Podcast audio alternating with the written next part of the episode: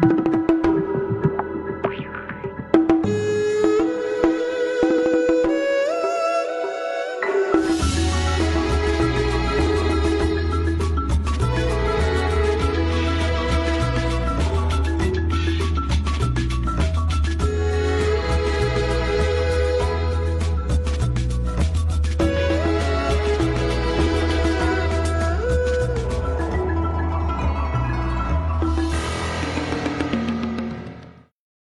生有福，开始都督。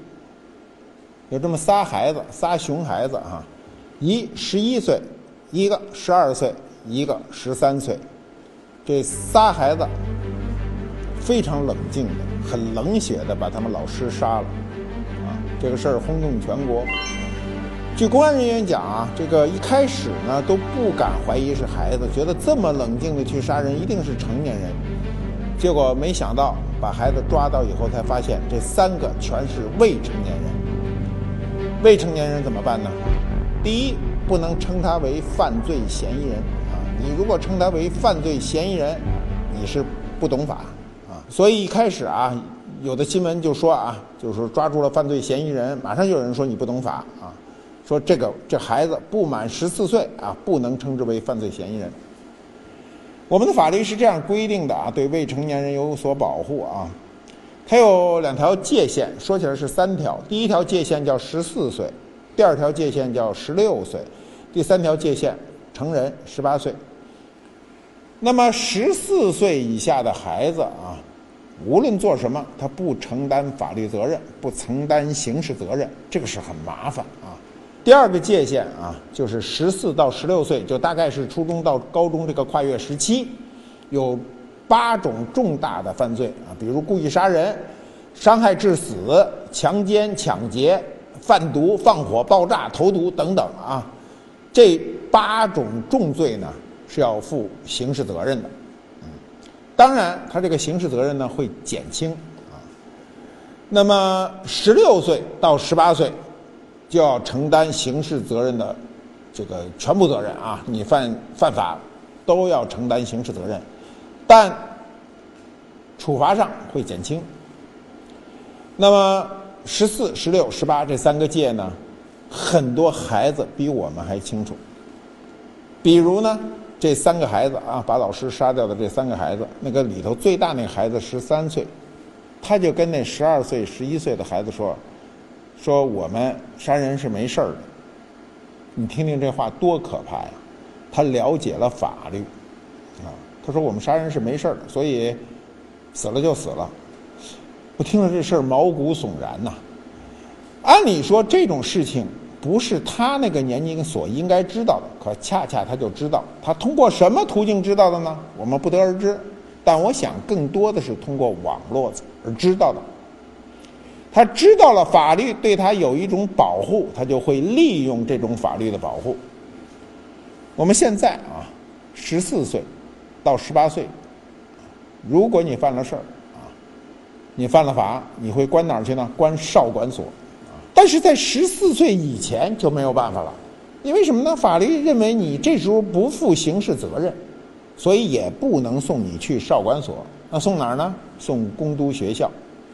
这个攻读学校，我们过去有点了解，就是说他上学和劳动相结合啊。少管所呢，基本上都是劳动了啊，就是你就不怎么上课了。你的如果犯罪呢比较轻微，你也可能送进这个攻读学校。我们过去啊，你知道这个攻读学校很有意思，为什么孩子就是犯事儿的这孩子要送攻读学校呢？你注意听啊，它叫攻读，你要有一部分工作，这工作就把你的这个精气神儿耗去一半。你知道，在艰苦的那个过去的那个岁月中啊，如果劳动强度过于大，有的孩子穷人的孩子早当家嘛，他要多干很多活儿，那么他就没有机会去想这个斜的歪的去。现在闲来无事啊，无事生非，所以就会去到社会上惹麻烦。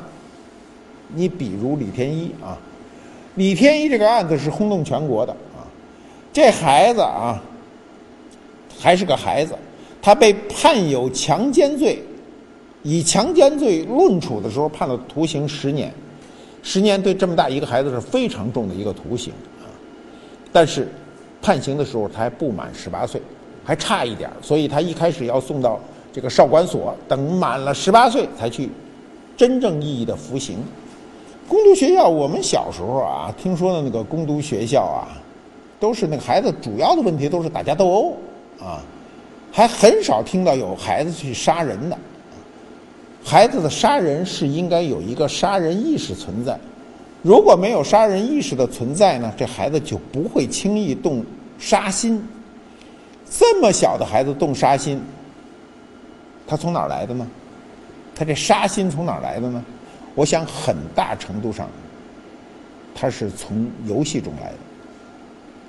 我非常的反对啊，暴力游戏，尤其非常反对未成年人玩暴力游戏。暴力游戏都是什么？都是拿枪、拿刀、拿武器，能一枪爆头。这个暴力游戏中还有一点是生活中没有的，就是人死了能复活，但我们生活中绝对没有这个可能。那么幼小的孩子在没有辨别能力下，你传达这样一个信息，多么的可怕！所以他觉得杀人是个很简单的事儿啊。今天可能最流行的网络游戏都是杀人游戏，那我们的杀人游戏不知道为什么就没有人管。那么未成年人呢，保护啊本身是一个很大的范畴啊，犯罪保护是一个方面。呃，未成年保护法对未成年人的犯罪呢，从某种意义上讲呢，它是网开一面的。过去啊，过去孩子的心智都不成熟，为什么说未成年犯罪呢？不到岁数的啊，没有处罚；呃，幼小的，比如十四到十六有减轻处罚，是因为他心智不成熟。心智包括很多层面，我们今天的孩子啊，很有意思。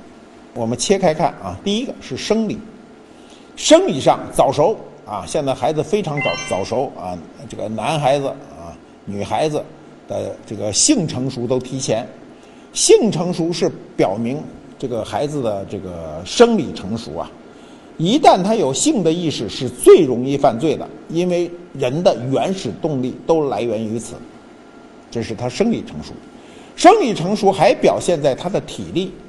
我们今天的孩子都长得比较大了，都很壮了。现在我看到那小学生快生，就有我这个儿，有我这块儿，是吧？那么再有呢，就是现在的孩子智力提前成熟。今天的孩子啊，从三岁起啊，甚至还小就接触电脑，啊，现在小学生的孩子玩电脑玩的溜着呢，他去了哪儿你根本看不见，对吧？那么所受的教育。啊，不管是家庭教育，还是学校教育，还是社会上这种网络教育，使他的智力都提前成熟。我们看到很多孩子跟你对话的时候，所所传达的信息完全跟成年人一样。那么，对应的啊，就是他的心理，他心理呢不成熟，呈现一种假熟局面。这种假熟局面很可怕，就是你猛一看，他像熟了，但实际上里头是生的。我们啊，今天看到啊，最多的是校园暴力，啊，网络上我看过好多回，啊，呃，校园暴力呢，都是那种长时间的殴打，啊，扒光衣服，这种我看到那个网络上那个女孩子之间啊，抽耳光，抽起来没完没了，又让她跪在那儿，又什么，我看着这这个心惊肉跳，我就想啊，这个视频。如果这个女孩的爹看见是什么反应？我想那个爹一定非常愤怒。很多事情不是通过法律就能够解决的。如果他亲爹看见他的亲生女儿被那么多人围着殴打这么长时间，这个爹，这个爹心里的这个坎儿怎么过去？他一定过不去，对不对？他一定会想办法报复。他想通过法律途径，可能非常的难。幸亏这有视频，没有视频，这孩子打伤成什么样，你都不知道那个过程。那么我们的这些孩子们呢？今天啊，在全国各地哪儿都会发生学校的这个校园暴力，就在北京这个城市里也有，对吧？我们甚至把这种校园暴力带到了国外。前一段时间啊，轰动美国的啊，中国留学生啊，暴力群殴案，对吧？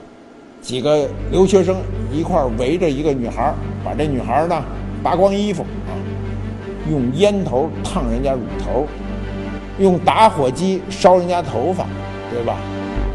强迫人家趴在地上吃沙子、吃头发，一点人性都没有。这期间还有人非常冷静地用手机拍下全部视频，然后把它发到网上，啊，扒光了衣服，裸照也发到网上，折腾时间有多长呢？五个小时，那么多孩子围着一个孩子折磨人五个小时，这五个小时，对于这帮犯罪嫌疑人来说呢，他可能觉得很短的时间，但是对于那个女孩那个受虐的女孩来说，可能是她一生中最漫长的时刻。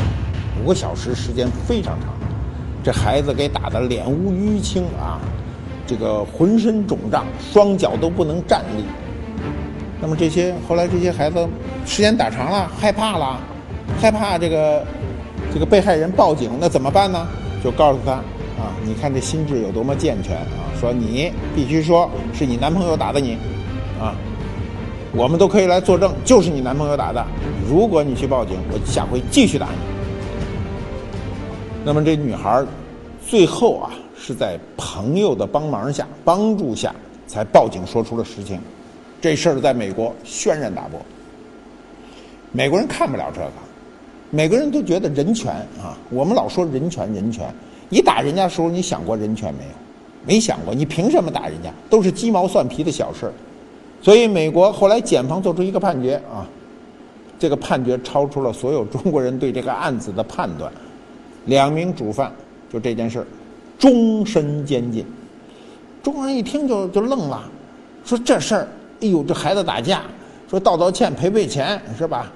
关两天撑死了，怎么能判终身监禁呢？这终身监禁太可怕了。那么两个人的保释金高达六百万美金，啊，六百万美金对中国人来说非常大的数字啊。美国人也说这是美国历史上留学生的。犯罪保释金最高纪录，你看这记录是中国人创造的，丢人吧？真丢人！更丢人的是什么呢？是这被告的啊父母来到美国以后呢，玩中国那一套，要贿赂受害人和证人，想私下用金钱摆平，最后也被逮捕关押。美国人是一点情面不给中国人留啊！中国这些留学生啊做的这些事情，真的是丢留学生的脸。他为什么把中国的这些？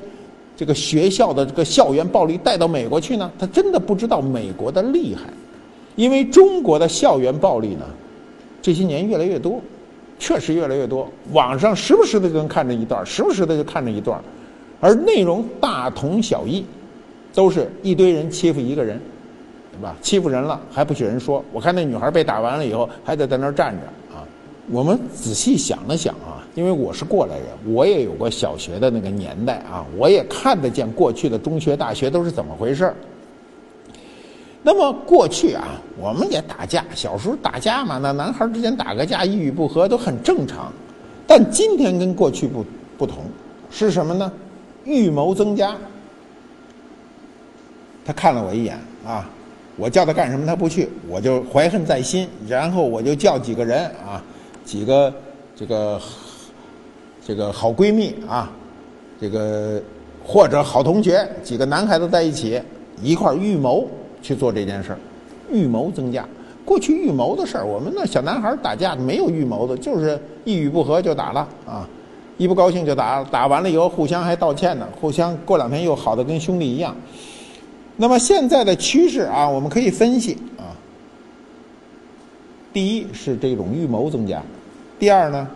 女性增加，我们过去的女孩儿，我们小时候就没听说过女孩能成群结伙的去打别人，啊，男孩子欺负女孩子倒是有的，但是没有看到女孩子去欺负女孩子啊。现在女性增加，再有什么增加呢？低龄化、低龄的增加，团伙的增加，恶劣程度的增加。你看那个恶劣程度，过去就是打两下完了，啊，今天呢？一弄就是拔光了，一弄就给传到网上啊，用各种侮辱的这个手段。那我们就想啊，这些事儿为什么会在今天出现呢？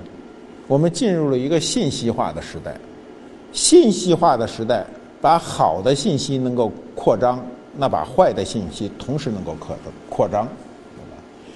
我们过去看电影都是非常完整的一种片子，电影是有价值取向的，永远都是好人战胜坏人，这是电影的一个不二法则。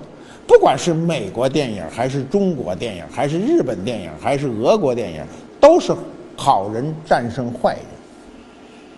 但我们今天多了一个电影以外的东西，就是这个游戏，啊，网络游戏。可不管那个，网络游戏提倡的就是暴力。啊，讲究什么？呀一枪爆头。啊，身上有各种武器，还有什么有吸取能量，什么我没血了，有什么我都听不懂啊，就是我没血了，怎么去灌点血啊？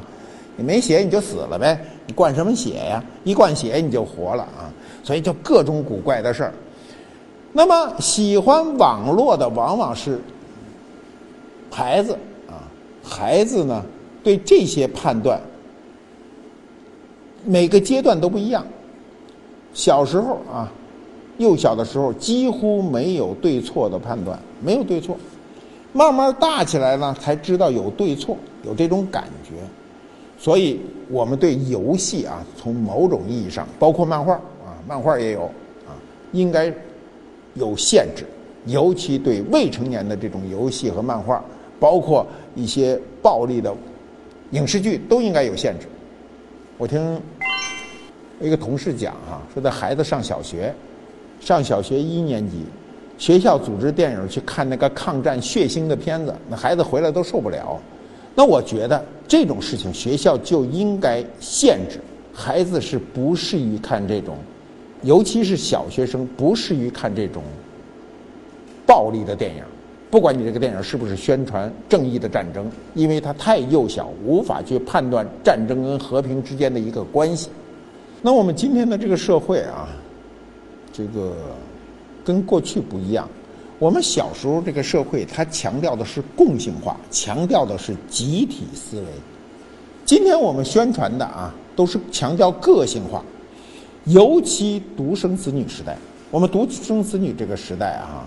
养育的这些独生子女都特别独，啊，不合群儿，因为他没有兄弟姐妹这个概念。过去啊，一个家庭孩子生的多的都七八个、十来个啊，少的也有三四个。他首先是一个小团体，在这个团体中，他们寻求一种社会规律。今天的独生子女没有，他必须跟别人去相融，但是每个人都是娇生惯养的长大。所以他形成的这个性格就非常独。那么再加上我们今天这个社会啊，有好多就是很难接受，我很难接受，不代表你们不接受。也许你们很容易接受，我很难接受。就是现在的男女都向中间靠拢，啊，都中性化。男生呢，就。有个词儿啊，叫“越来越娘”啊，这个词儿反正还是很准确的，就是越来越不像男生，女生呢就越来越女汉子啊。所以你想想，女人向男性发展，男性向女性发展，这是我们现象是我们现在社会中的一个一个普遍现象。再有啊，这些孩子啊，这些孩子啊。有的是父母撒手，有的是父母没有能力。比如我们有很多打工族，都远离家乡去打工，那自个儿的孩子呢就留守，留守交给谁呢？往往都是爷爷奶奶、姥姥姥爷，是吧？交给他们呢，这爷爷奶奶、姥姥姥爷呢，受教育程度都有限，这些孩子都是通过网络教育大的一代，他跟爷爷奶奶、跟上两代人无法沟通，所以呢。往往是爷爷奶奶根本就管不了这些留守儿童，就可能惹出啊这个大祸。我们一开始讲的这个三个孩子就是这个情况。理论上我们不应该讲啊未成年人犯罪问题，因为我不是这方面专家，我也不是这个专业的。但是我们生活中经常现在可以看到、听到这些问题，甚至遇到。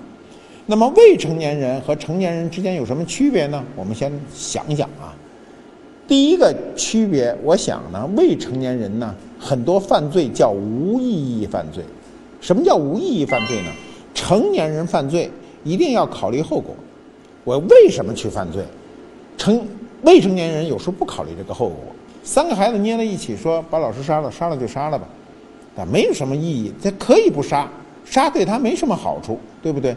第二呢，未成年人犯罪呢，根本不计成本，他不看这个得到和付出的比例。你比如成人犯罪啊，成人犯罪是这个逻辑：我能偷的，我一定不去抢；我能抢的，我一定不入室；我入室的，我一定不杀人。为什么呢？他知道这几层关系，我为了获得这个财产，这几层关系都有成对应的社会成本，对不对？你如果仅是偷东西被抓住了，你也顶多是牢狱之灾，偷东西是没有死刑的。但你抢东西就比偷东西的罪行重，抢东西如果发生杀人，那你可能面临死刑。所以成年人很会去权衡之间的一个关系，未成年人不会，对不对？未成年。未成年人，你比如这个三个孩子去杀的这个老师，那成年人看上这事儿太不值了，犯不着杀老师，不就是你到小卖部拿点东西让老师看见了吗？你再把老师杀了，这事儿不值啊！未成年人心智不健全，从某种意义上讲，他不能权衡利弊，啊，再有呢，就是未成年人犯罪往往会被社会忽视，如果不是犯下这种滔天大罪啊。我们很难把它作为一个话题来说啊！你比如这孩子小偷小摸，上上这个小卖部偷点吃的，吃了吃了就吃了呗，对吧？下下回把锁换结实点，让他撬不开，拉倒呗，对不对？顶多是老师教育教育，家长回去揍一顿，对吧？可是今天不是这样，今天这个后果就是，老师是实实在在的离开了这个世界。这个老师兢兢业业为教育下一代啊，付出了一生，最后不能善终，对这个老师是一个悲哀，对我们这个社会啊也是一个悲哀。未成年人犯罪啊，实际上是今天一个全新的社会课题啊。我们对此呢，只是作为一个旁观者去去思考。法律呢，我觉得应该对未成年人有一个重新的评估。我们现在的孩子啊。这个尤其体能提前成熟，我就见过十几岁的孩子啊，长一米八、一米九的都有，体重二百斤，他捏过大人都跟捏过一个孩子一样。那么现在有数据说啊，现在的犯罪年龄呢，比上个世纪七十年代提前了两到三岁，这两到三岁很要命。那么我们的法律就应该做适当的调整，法律的制定本身的本意啊，就是为了限制或者遏制犯罪的。千万不要成为犯罪者的一个借口。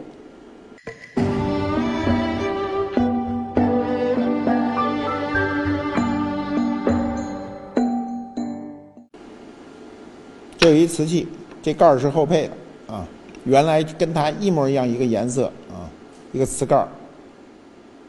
三百年以来的某一天被打掉了，后来配了这么一个木头盖儿。这件东西跟旁边那大缸颜色一样啊。那大缸有机会的时候我会给你们讲，现在不需讲。我们讲这东西，这东西手头拿着有点分量啊。前面这个开光里画着一个鲤鱼，这个开光里画着一条龙，嗯，这个开光里写着一堆字。那我们先说它们之间的一个关系啊。鲤鱼跟龙什么关系呢？鲤鱼跳龙门。啊，这关系明白了吧？鲤鱼只要跳过了龙门，它就成为了龙。嗯，这就是古人望子成龙，就这个意思啊。我们都望子成龙啊，希望孩子对社会有用，希望孩子在社会上将来有所成就。这背面写这字是什么呢？长月疏于青云居雅玩，偶偶墨。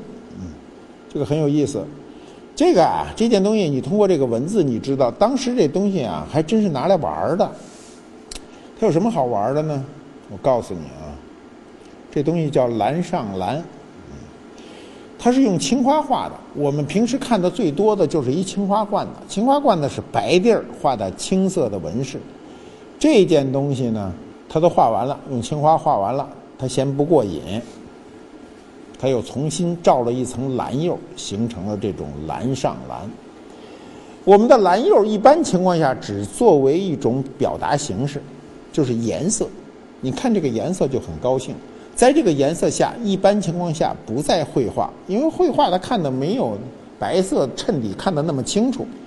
可他为什么要在这个绘画中又罩上一层蓝色呢？是因为他觉得这样比较收敛啊。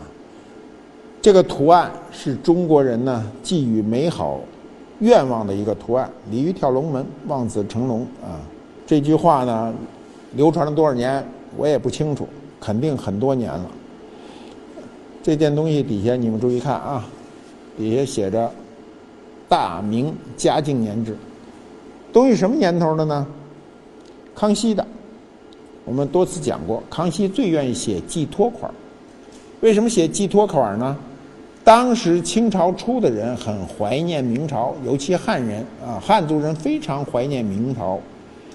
康熙皇帝网开一面，让你们写前朝款按理说啊，清朝政府啊，清政府非常怕反清复明。你这不是典型的反清复明吗？你在清朝烧一罐子，鲤鱼跳龙门，你写一大明嘉靖年款啊，你这不是气清朝皇帝吗？但是康熙皇帝比较大度，在这上面网开一面，所以这个款叫寄托款，寄托清朝人怀念明朝的情思，所以你随便写，写的最多的是大明成化、大明嘉靖、大明万历、大明宣德啊，其他几个朝代相对就比较少。这种瓜棱罐啊，摸着是有棱的啊，你们摸不着，只好我替你们摸啊。它这个蓝的线不是画出来的，它是一棱一棱的蓝釉在这沉积，所以看着像一条一条蓝色的线，实际上不是。这种小罐呢，做的非常饱满啊。既然它写着青云居雅玩，可见当时是一个把玩的之物。中国人很讲究把玩啊。你仔细想，这东西在手里攥着啊，香瓜这么大，又有字儿又有画儿啊。过去是这样的，估计那哥们儿也是这么玩大发了，把这盖儿给飞出去了，碎了，就配了这么一木头盖儿。嗯，底下画着是云纹，火珠啊，这是什么云阳板呀？啊，上面双钱纹呐，方胜啊，都是传统的杂宝。嗯，我们这种小罐是干嘛的啊？还真不知道它干嘛的，它什么都可能干啊。呃，从口的这个口径上看啊，它不大容易储物。为什么呢？口太小，这东西啊，我觉得搁点茶叶还行，往外倒着还方便。如果搁比较稍微支棱点的东西，它不是很容易倒。所以从某种意义上讲哈，这类东西都是当时文人扔在案头啊，观赏用的。我们看惯了瓶子，看罐子呢，啊，变化少，就圆圆圆咕隆咚的一个这么大一个东西啊，它不像瓶子外形上有变化。